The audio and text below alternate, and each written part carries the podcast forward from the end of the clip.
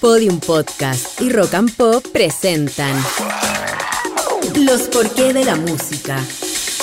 Un podcast que indaga la fascinante relación entre sonidos, emociones y ciencia. Soy Gabriel León y el capítulo de hoy es ¿Por qué la música de las películas de terror es tan escalofriante? A fines de 1973, el director de cine estadounidense William Friedkin estaba en serios problemas. La música que había escogido para su más reciente película no terminaba de convencerlo. Se trataba de una cinta de terror, basada en la novela de William Peter Blatty sobre alteraciones de personalidad o como el mismo autor lo describía también en su libro, Posesiones del Más Allá. Luego de meditarlo durante un tiempo, Friedkin estaba decidido a cambiar la música. El gran problema es que faltaba poco para el estreno y todavía no lograba encontrar ese sonido tan especial que estaba buscando. Y estaba en eso cuando un día fue a visitar a su amigo Ahmed Ertegan, presidente de Atlantic Records, quien puso en el tocadiscos de su oficina el siguiente disco. El álbum era Tubular Bells, estaba recién llegado del Reino Unido y era el debut de un joven Mike Oldfield en la música, artista que en ese momento tenía 18 años pero que hoy conocemos como un reconocido compositor de rock instrumental. Esta música fue la elegida por Friedkin para El Exorcista y es el elemento que nos lleva a preguntarnos ¿por qué la música de las películas de terror es tan escalofriante? La música y las emociones van de la mano, y así como la música triste puede acentuar esa emoción, y al revés, la música alegre puede hacernos saltar y gritar de alegría, la música de las películas de terror parece diseñada para transmitir miedo, angustia y fobia. Es tan efectiva que cuesta creer que no haya elementos comunes en este tipo de música que por alguna razón activan en nuestro cerebro esas emociones. De hecho, si se elimina la música de una película de terror, esta pierde parte importante de la atmósfera y tensión emocional. Queda incompleta e insípida. ¿Qué sería de Tiburón sin su famoso...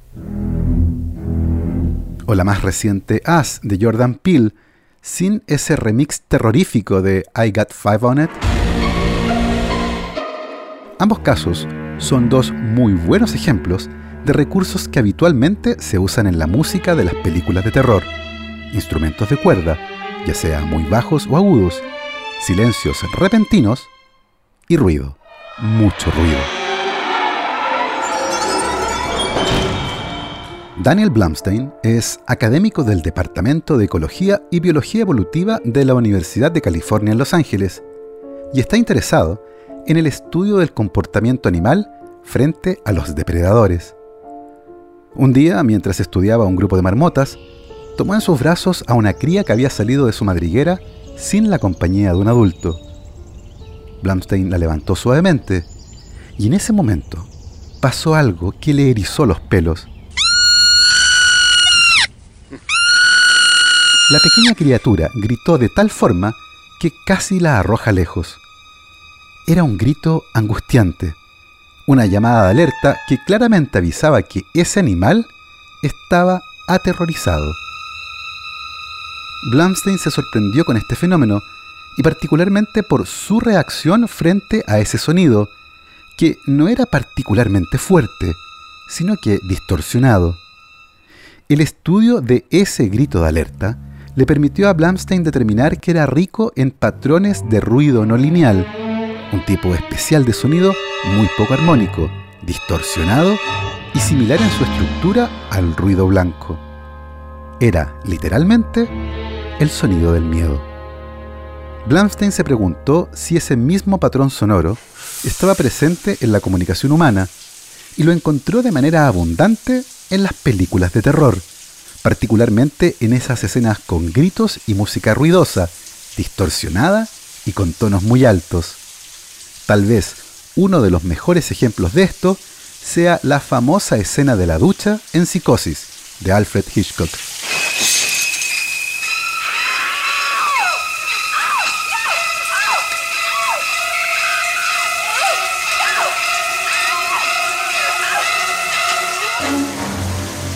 Blumstein concluyó, a partir de lo abundante de este patrón sonoro, que probablemente los creadores de la música de películas de terror usan intencionalmente elementos musicales ricos en ruido no lineal para manipular nuestras respuestas emocionales y transmitir angustia y horror.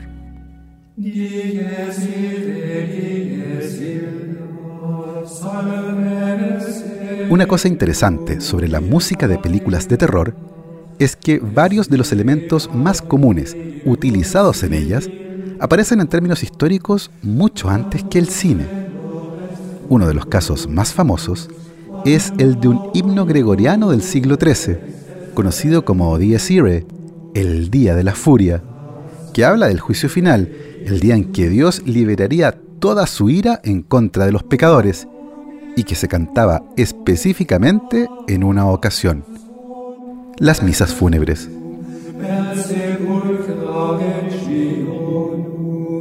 Las primeras cuatro notas de este himno aparecen en una infinidad de películas y en momentos particularmente sombríos, como la muerte de Mufasa en El Rey León.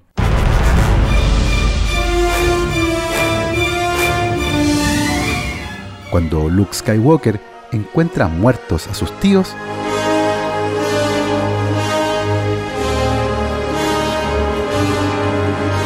y también en la maravillosa secuencia inicial de El Resplandor.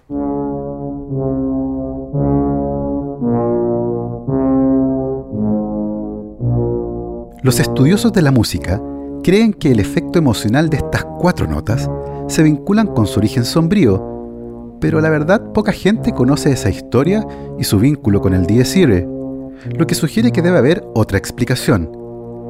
La que genera más consenso se vincula con el hecho de que la melodía está en escala menor y tiene una progresión tal que termina en un tono más bajo que el inicial. Eso evoca sentimientos oscuros, a diferencia de la música escrita en escala mayor y que progresa hacia tonos más altos, como el tradicional cumpleaños feliz.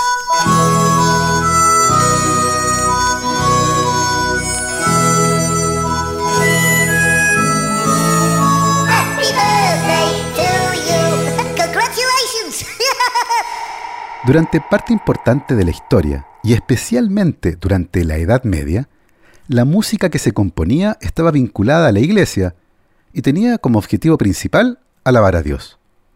Por esa razón, la música debía ser perfecta y no era muy común el uso de ciertos sonidos o patrones sonoros, sobre todo de aquellos que no sonaban bien, o sea, disonantes. Uno de esos sonidos era conocido como diabolus in música, el diablo en la música, o tritono. Según el académico y especialista en historia de la música Gerald Moschel, se trata de un sonido inquietante porque es ambiguo, disonante y no resuelto, lo que genera una sensación de incomodidad al oírlo. No suena bien. Eso hizo que ese sonido quedara al margen en la antigüedad, pero hoy ocupa un lugar fundamental en el cine de terror.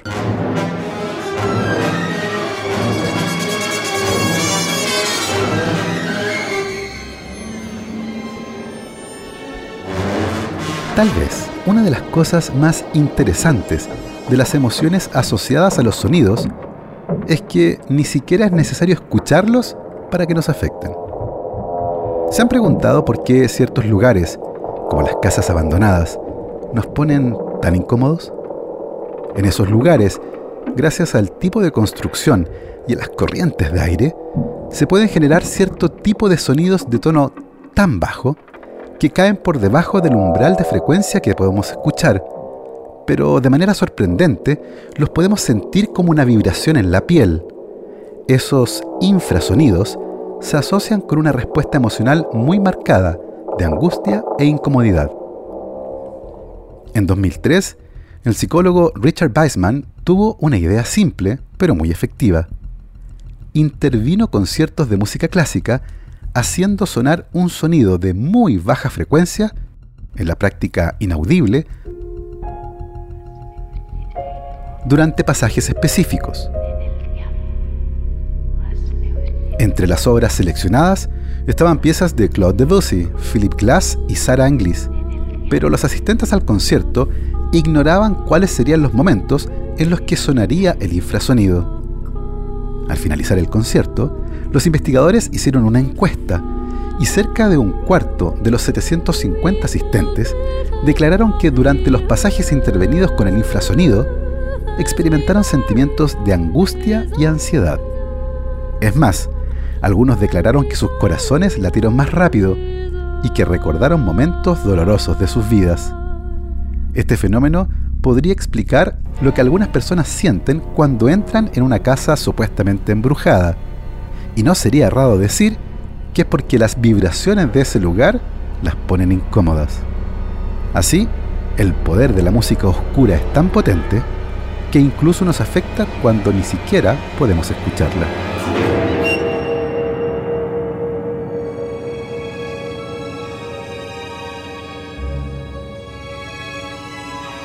Así hemos llegado al final de este viaje por otra pregunta fascinante. Nos puedes enviar el porqué de la música que te gustaría que respondiéramos en un próximo capítulo a podium.rockandpop.cl. Nos volvemos a encontrar pronto para seguir explorando los porqué de la música.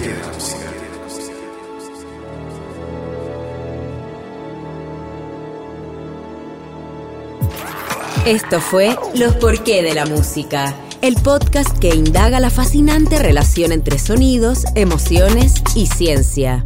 Para escuchar otras historias como esta, entra a podiumpodcast.com, rockandpop.cl, Spotify o donde escuches tus podcasts. Y síguenos en nuestras redes sociales donde nos encuentras como un Podium Podcast Chile y Rock and Pop Chile. Guión y voz Gabriel León. Producción sonora Julio Rojas. Edición Constanza Zúñiga. Idea original Ignacia Inostroza.